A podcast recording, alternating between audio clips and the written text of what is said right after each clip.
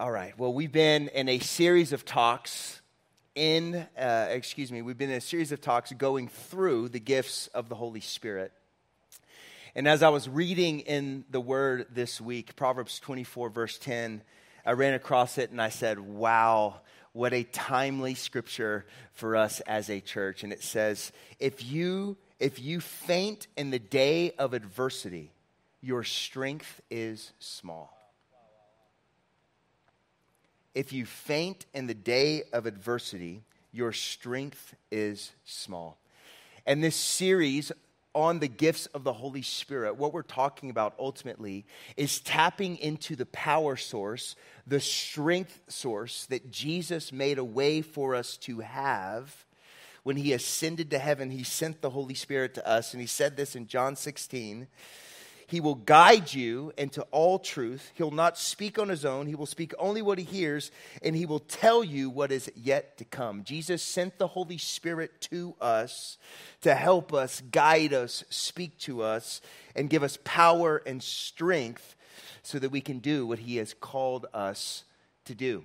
Acts 1, Jesus says this You will receive power power when the Holy Spirit comes on you, and you will be my witnesses in Jerusalem and Judea and Samaria and to the ends of the earth. And here's my goal for our time over the next couple of weeks that we would receive and believe in a fresh way that there is power available to us through the person and gifts of the Holy Spirit.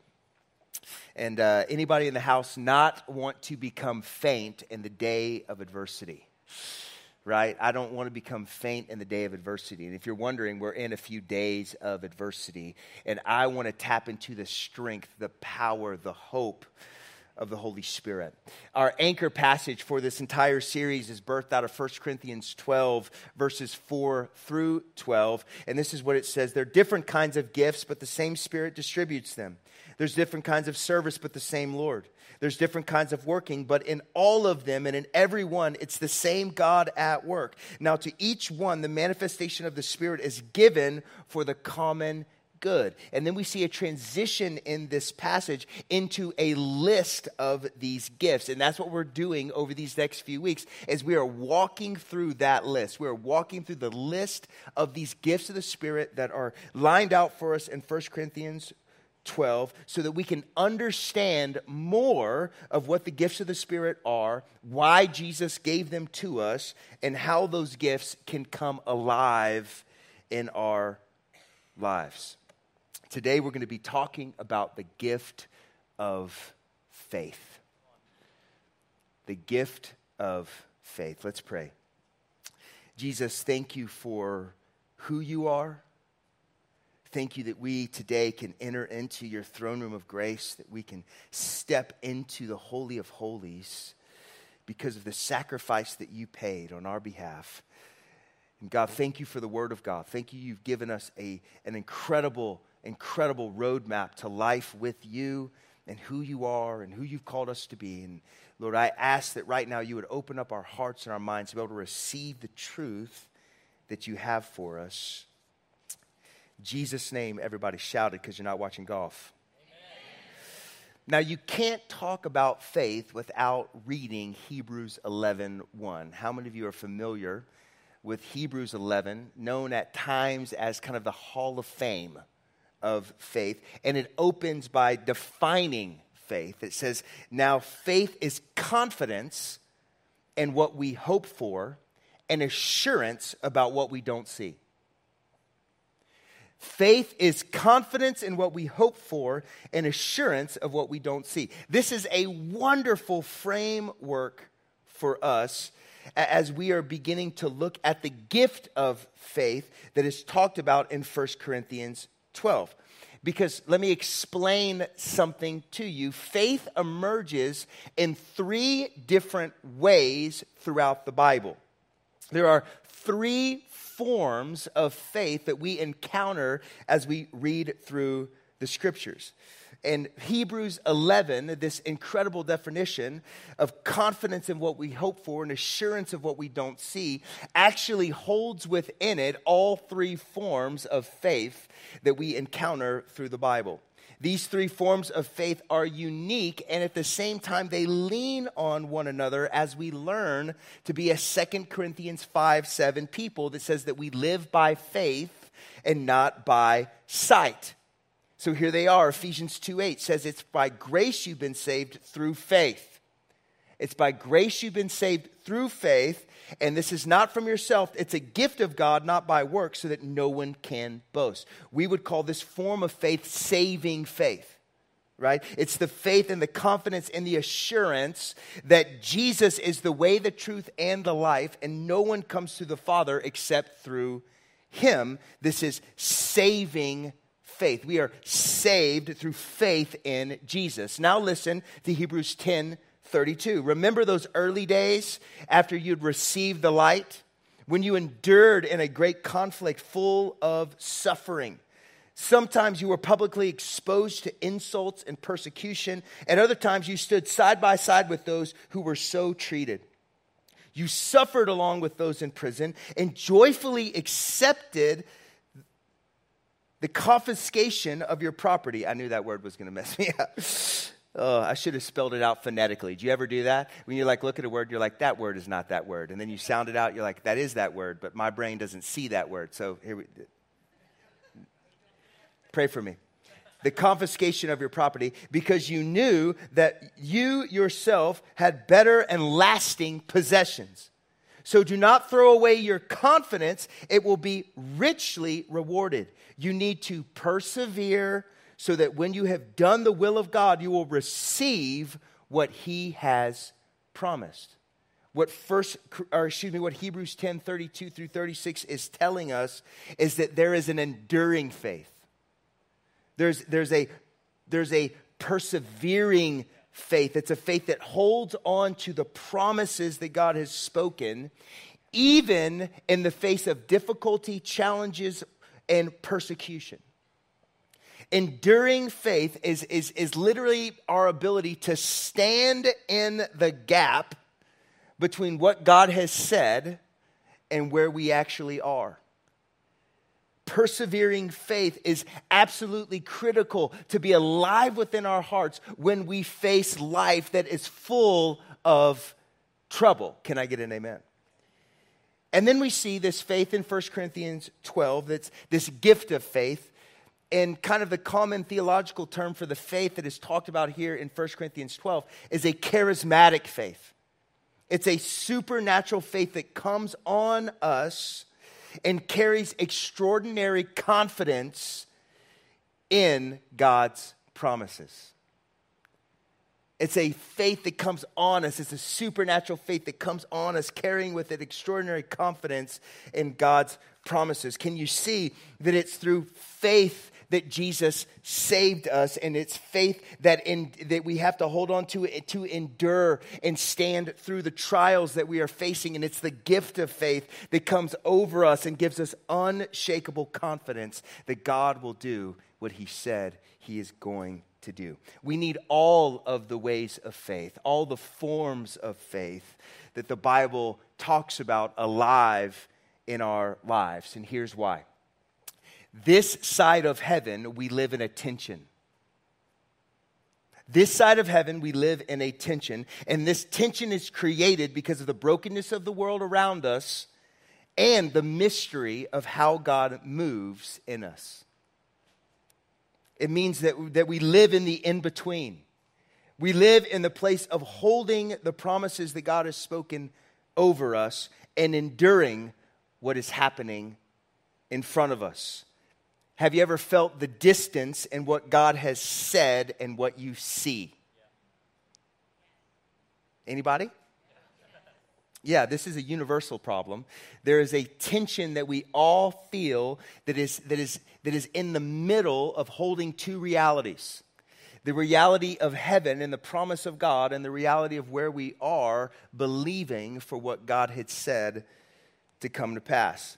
Some of these promises that we're holding on to are what I like to call universal promises, meaning God spoke these promises to us through the Word of God, and they are for us to hold on to and to believe for. Like Jeremiah 29 11, that says, For I know the plans I have for you, declares the Lord plans to prosper you, not to harm you, and plans to give you a hope and a future. That is an incredible promise that we can hold on to. We're like, God, you know the plans you have for me, and they're good plans. That is a promise that you should carry, especially when you feel like you're in a season where the plans are not going well. Remind yourself of the promise of God to you that He has plans to prosper you, not to harm you, to give you a hope in the future. Or maybe it's a promise like Deuteronomy 31 8 that says, For the Lord Himself goes before you and will be with you. He will never leave you nor forsake you. Do not be afraid. Do not be discouraged. What a great promise. What a great promise for all of us. A universal promise from the Word of God that we can carry, grab hold of, and put our hope in. Some of the promises that we are holding in this tension are very personal. They're, they're very personal, they're very specific. Like maybe you're believing for someone in your family to come to saving faith and you're believing and you're praying and, and, and you believe that God has put it on your heart to believe for that and you're hanging on to it, but you're living in a tension of the distance between the promise and where you're living. Maybe that promise is that your marriage is going to go from struggling to thriving and, and you're holding on to it and you're praying into it and you're leaning into it and you're believing God for a miracle of restoration because of the brokenness of your relationship. The promises that we are holding on to in our hearts, both specific and universal, are under constant attack by the world, the flesh, and the devil. The promises that we're holding are under constant attack from the world, the flesh, and the devil. Listen to 1 Peter 5, verse 8. Be alert and sober minded because your enemy, the devil, prowls around like a roaring lion looking for someone to devour. So, so how does the, the devil devour us? How does the devil take us out? He lies to us and he attacks the things that God has spoken to us. And he tries to get us to stop believing in the promise and start to believe the lie that he is giving us. That's how the enemy devours us. And 1 Peter 5 9 says this that we need to resist him. We need to stand firm in the what? Come on, y'all with me this morning? Come on, I, I know it's August 7th. We're still kind of in summer, but I mean, we're going to take some ground today. Resist him, stand firm in the what? In the faith, because you know that the family of believers throughout the world is undergoing the same kind of suffering. This is important because you have to understand that the fight to believe and endure for the new thing is not a new fight. This is a fight that has existed as long as sin has entered into the earth. Because as soon as sin entered into the earth, there became distance between the perfect will of God and the reality that we live. And so now we live in a tension, and that tension is not new. I've found that there's a couple of things that we need to be aware of to resist when we find ourselves in this tension of the in between. And if you're a note taker, uh, I want you to write this down. We're only going to have time to talk about one of these tensions, but I want you to write this down on the top of your page or type it in the bold text in your notes. Grumbling leads to death. Some of you are like, yo, that's kind of extreme, Pastor. hang, hang with me. Grumbling leads to death. Grumbling leads to death. I, I want to turn our attention for the rest of our time to a moment in history where the people of God were literally rescued from a place of bondage, given a giant promise, and then had to journey through challenges to then receive what God promised. This is a famous story of the people leaving Egypt, the people of Israel leaving Egypt and journeying towards the promised land. Now, here's the thing I've got about 15 minutes left. Let me tell you what I can't do. What I can't do is read the entire book of Exodus to us and walk through every beautiful twist and turn of the hand of God and all of the mystery and majesty of the kingdom of heaven that is expressed in those pages. I would encourage you to do it because if you need to get some enduring faith stirred into your bones, read stories of people that had to endure in their faith. And so I'd encourage you to do that. But today, for the remainder of our time, this will be a flyover at best, okay? We're going to fly over the top of the book of Exodus. We're going to look at it from 30,000 feet because I believe that God wants to open our eyes to the tension and the weapon of the enemy and then the solution of heaven. Exodus 1, we find the people had landed in Egypt. They had landed there, and God began to bless them. How many of you know that God blesses his people? And God began to bless them, and so they began to multiply. They fell in love with each other, they got married, and they had lots of kids. And so the people of God began to grow, and this is what we see in verse 8. The new king, to whom Joseph meant nothing, came to power in Egypt. Look, he said to his people, the Israelites have become far too numerous for us. Come, we must deal shrewdly with them, and they will become even more numerous. If war breaks out, they will join our enemies and fight against us and leave the country. Okay? Little, not preaching about this, but just tuck this away. Fear always leads to division. He was fearful, and so he decided to, to institute oppression and division. That's the consequence of allowing fear in our life. We will do the exact same thing. We become fearful of something, we will oppress it or we will divide ourselves from us. That's why the Bible says that God did not give us a spirit of fear, but a spirit of power, love, and a sound mind. Verse 11 says, So they put slave masters over them to oppress them with forced labor. Now jump with me to verse 12. But the more that they were oppressed, the more they multiplied. Again, little beautiful little twist and turn here. How many know that God's people always thrive under persecution? So even as it feels like culture is turning against the church, we should not get fearful but excited because all throughout biblical history and church history, every time the church is persecuted, the church multiplies, things grow because you can't stop what God had said. The Egyptians came, the Egyptians came to dread the Israelites and they worked them ruthlessly and they made their lives bitter with harsh labor and brick and mortar and with all kinds of work in the fields. And this went on for years and years and years. And then finally in Exodus 2, verse 23, they looked up to where their help comes from. And it says this the Israelites groaned in their slavery and cried out and cried for help because of their slavery, and it went up to God. And God heard their groaning, and he remembered his covenant. You know, God hears your cries. God hears you in your place of desperation and he reminds himself. I love that. He didn't forget, but that's a picture of stirring yourself up in promises you already know.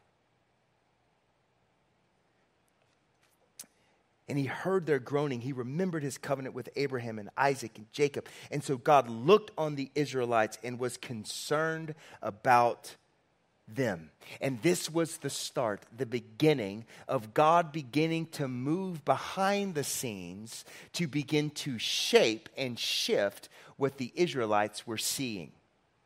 How many of you know that God always moves in the unseen before we see it in the scene?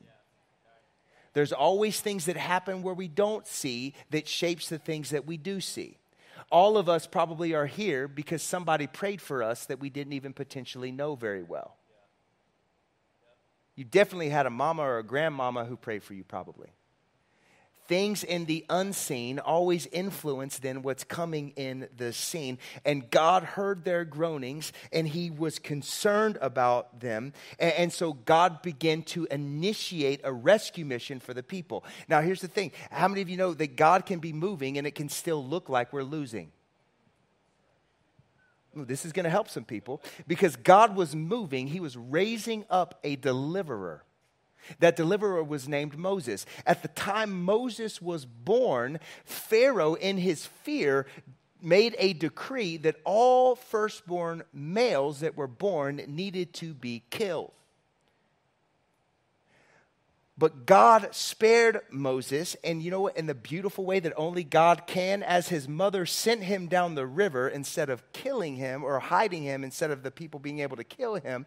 And then Pharaoh's wife found him. I love this. Pharaoh's wife finds him, and then when Pharaoh's wife finds him, she's like, Oh my gosh, you are beautiful. You look like this guy named JD.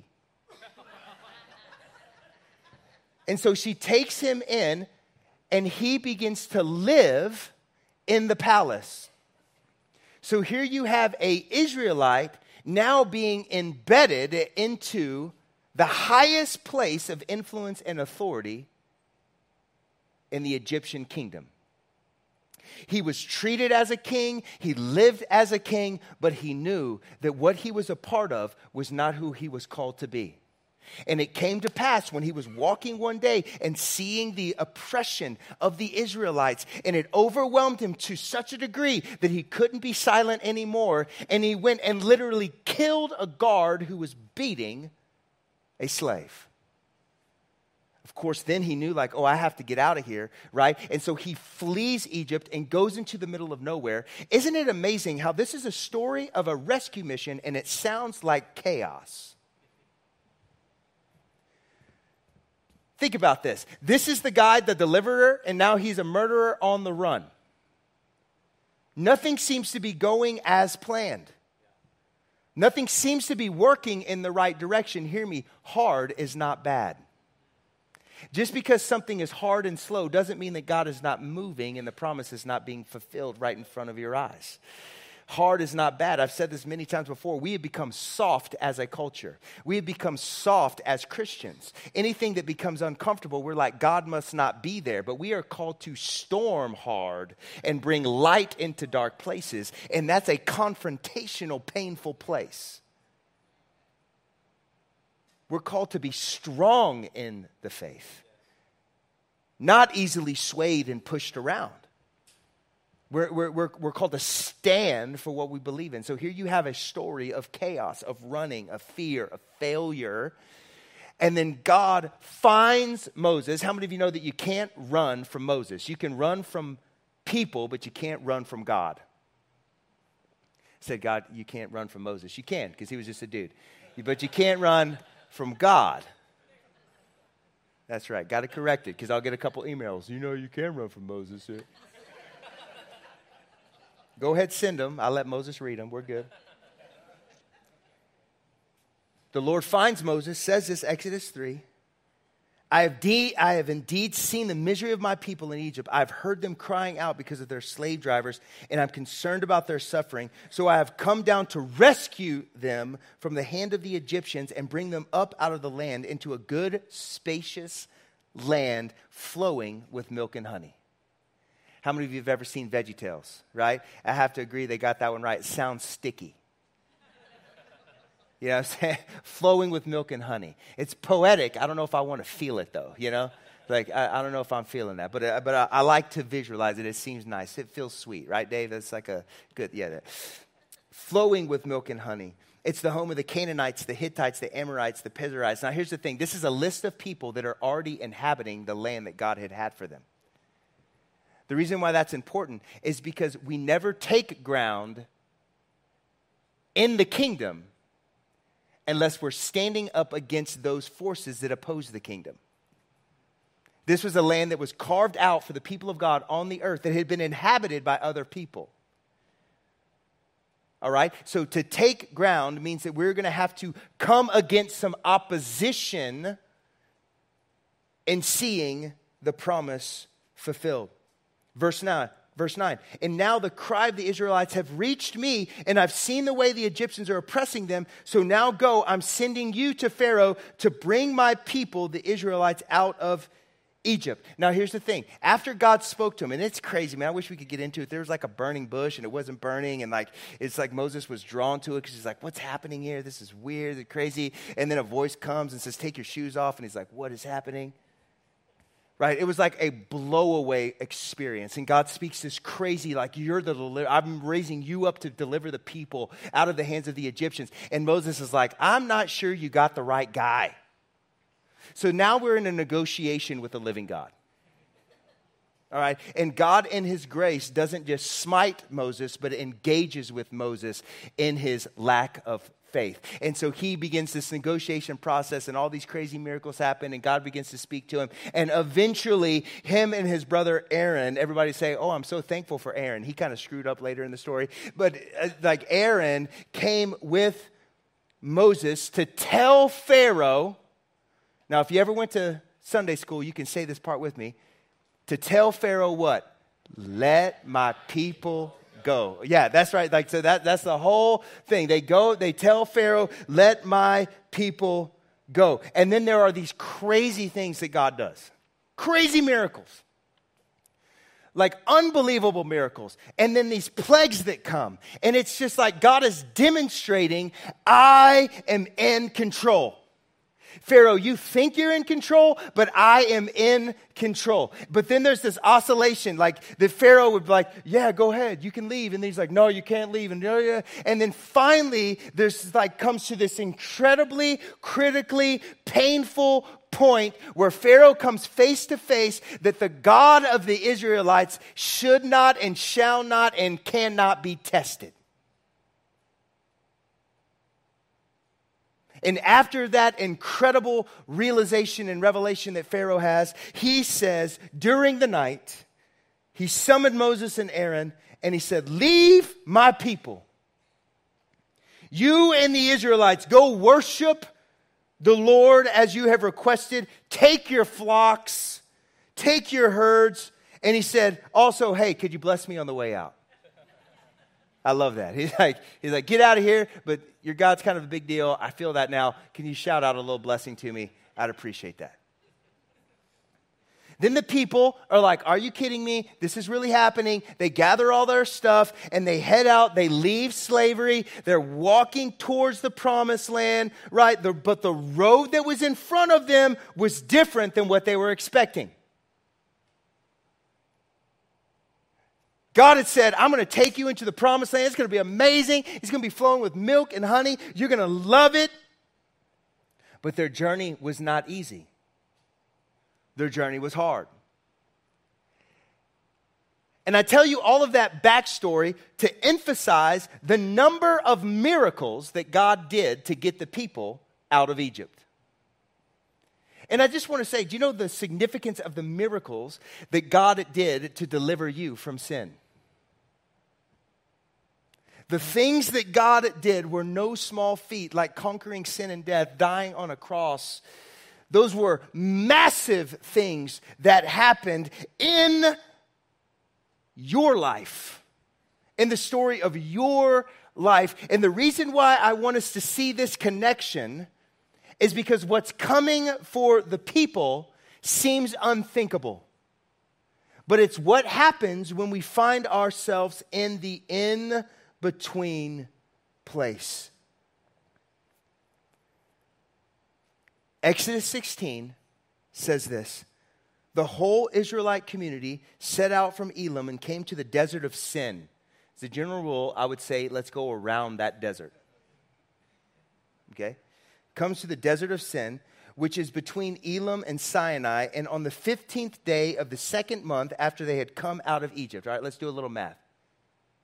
45 days.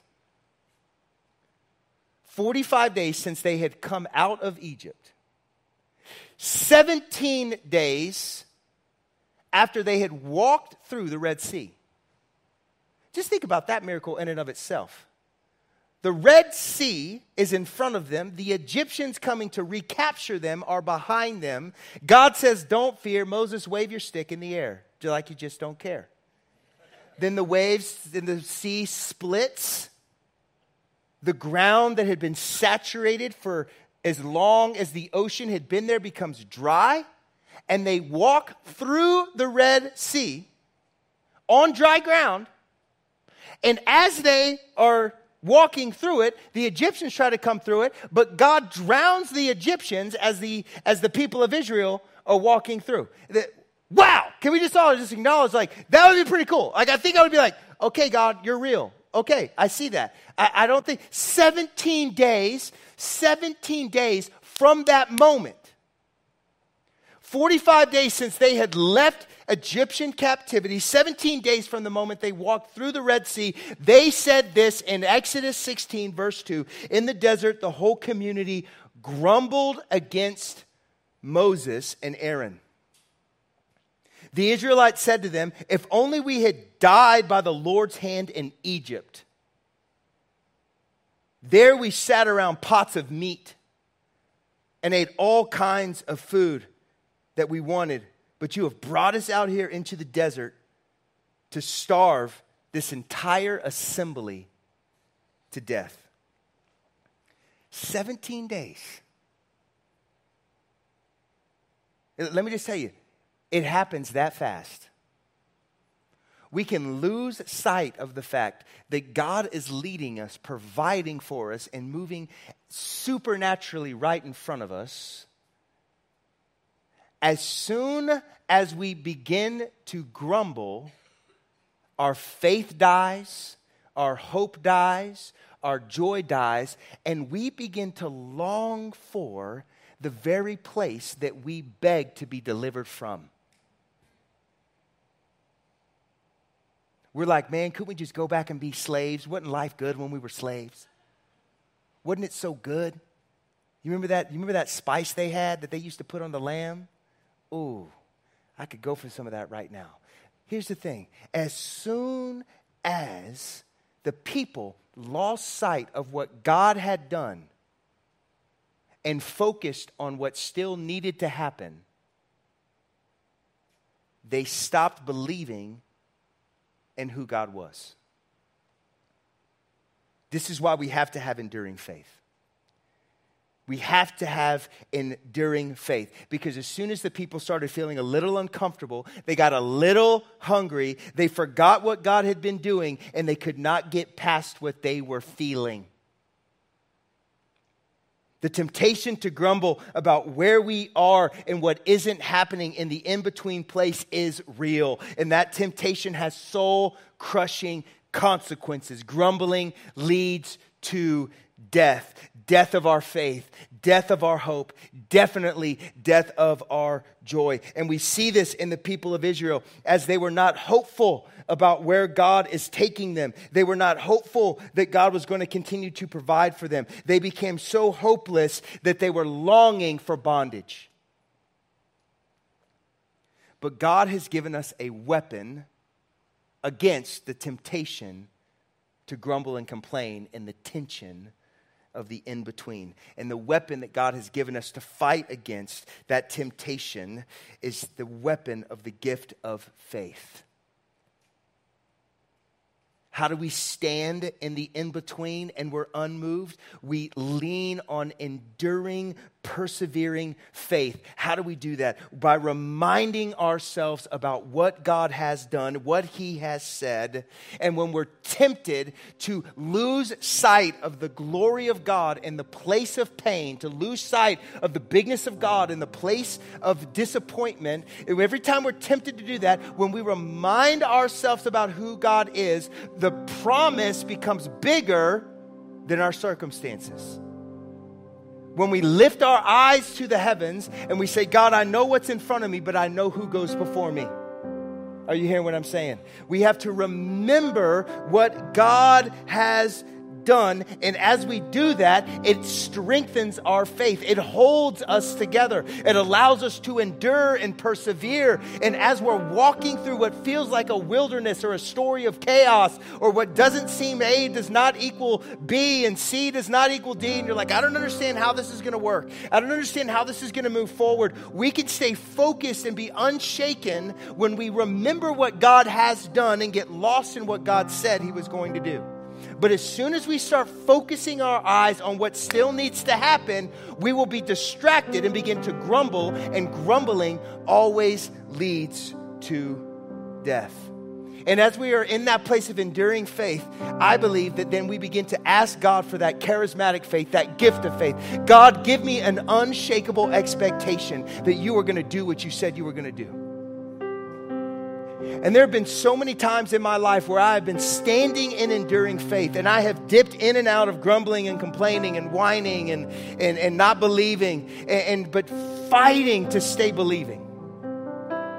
And I've had to say, God, but you have to come. You got to give me extra.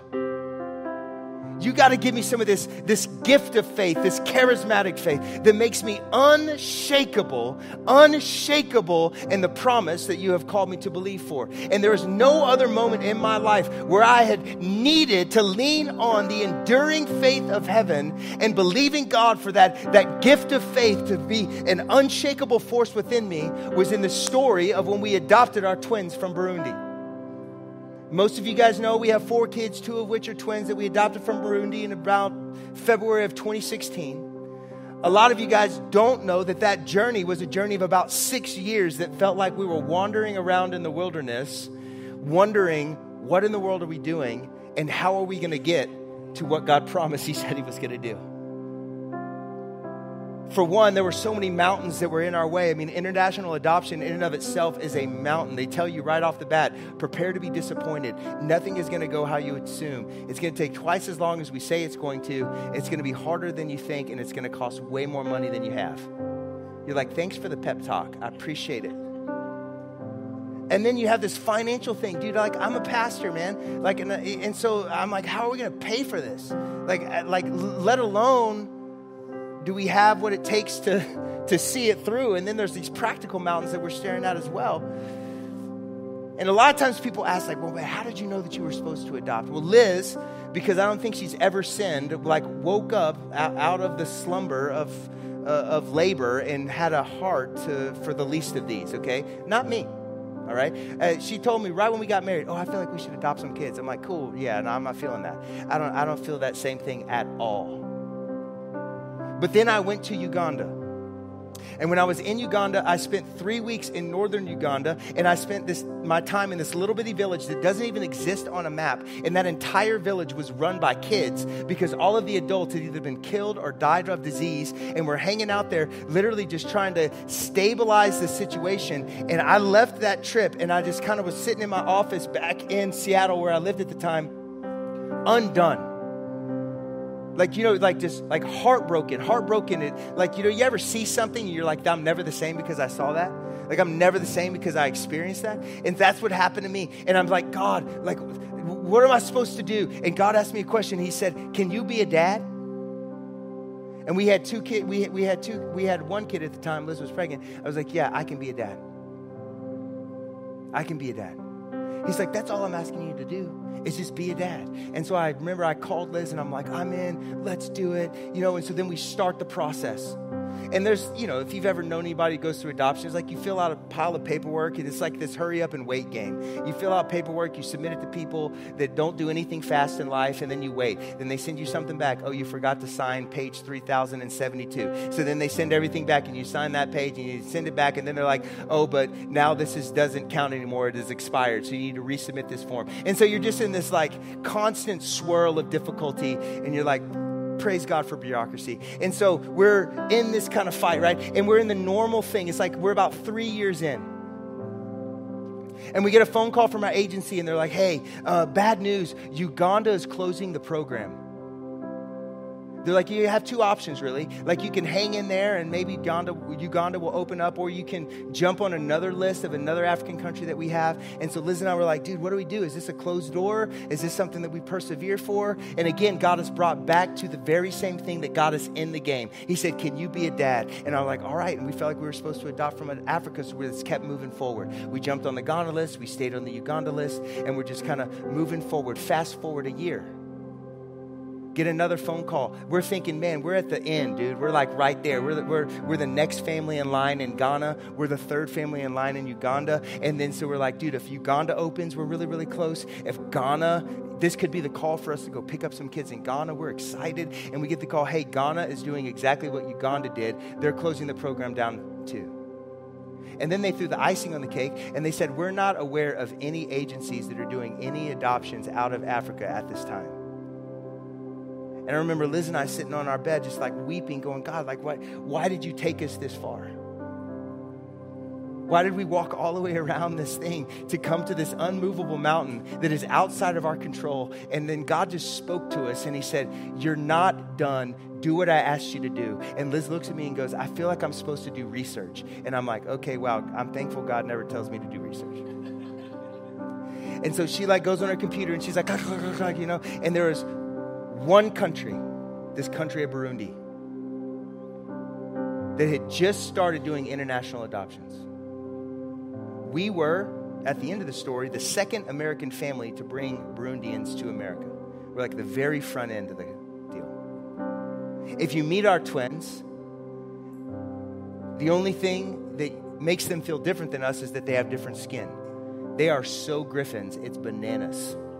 We got pictures of them when they were little and I'm like, oh my gosh, they were posing the way that Sophie and Tate pose in photos. And it was just this wild thing. And so then we begin the process of like, all right, we jump in, we get into the Burundi deal, we're doing the thing. Normal process. Once we jumped into Burundi, it was a normal thing. No chaos, no confusion. It was smooth, bam, bam, bam, bam, bam, bam, bam. All the chips just kept lining up and blah, blah, blah, blah, blah, blah, blah. And then we get the phone call, hey, come pick up your twins. We're like, are you kidding me? And then I'm sitting in the office getting ready to meet Kevin and Ines for the very first time in Burundi. And I realize this is about six and a half years from when we started this process. Kevin and Ines are six and a half years old. We've been praying for them, believing for them, asking God to protect them, hold them, speak to them, move on their life for the entire time that they've been alive. And we couldn't have adopted from Burundi when we started the process because Burundi didn't even have adoptions. So, what felt like wilderness was just God leading us on a journey into his perfect timing. Here's the thing don't think the wilderness is not God moving. Have enduring faith Pray for charismatic faith, the faith that comes on you to endure, to hang on. Because you know what? Now our family is complete. Our family is complete. But you know what I think about sometimes? What if we would have given up in the middle? What if at that four year point we would have said, God, you know what? Maybe this is a closed door. We just need to stop and pull it out.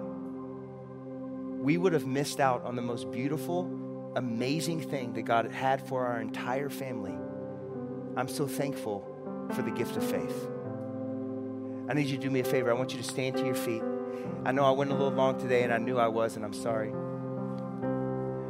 If you need extraordinary faith, the gift of faith right now in your life, you're facing a mountain that feels unmovable. You're in the middle of a wilderness that you are tempted to grumble and complain and to lose sight of what God said He was going to do as you're facing the challenges that are in front of you and you're like, man, I need faith right now. I need enduring faith right now. I need that charismatic gift of faith right now. I want you just to boldly raise your hand because God is going to move in power. I see you. All right, let's just pray for these. If you're around them, maybe even put a hand on their shoulder. Jesus, right now, I just release in this room the gift of faith. I release faith in this room faith, an extraordinary ability to believe that you are going to do what you said you were going to do. God, I just release the gift of faith, just this ability to lock in to the promises and to not be distracted by the challenges. God, I'm asking right now for words, scriptures, reminders of who you are and what you've already been doing. Lord, open their eyes to see how you've been moving, how you've been doing things in front of them, how there's been supernatural things that are already happening behind the scenes. And Lord, I ask God that there would be a fresh wind of endurance and resilience and perseverance to keep believing, to keep enduring, to hold the faith, and to be confident, to be assured of what we hope for, to be assured, confident in what we can't see. In Jesus' name.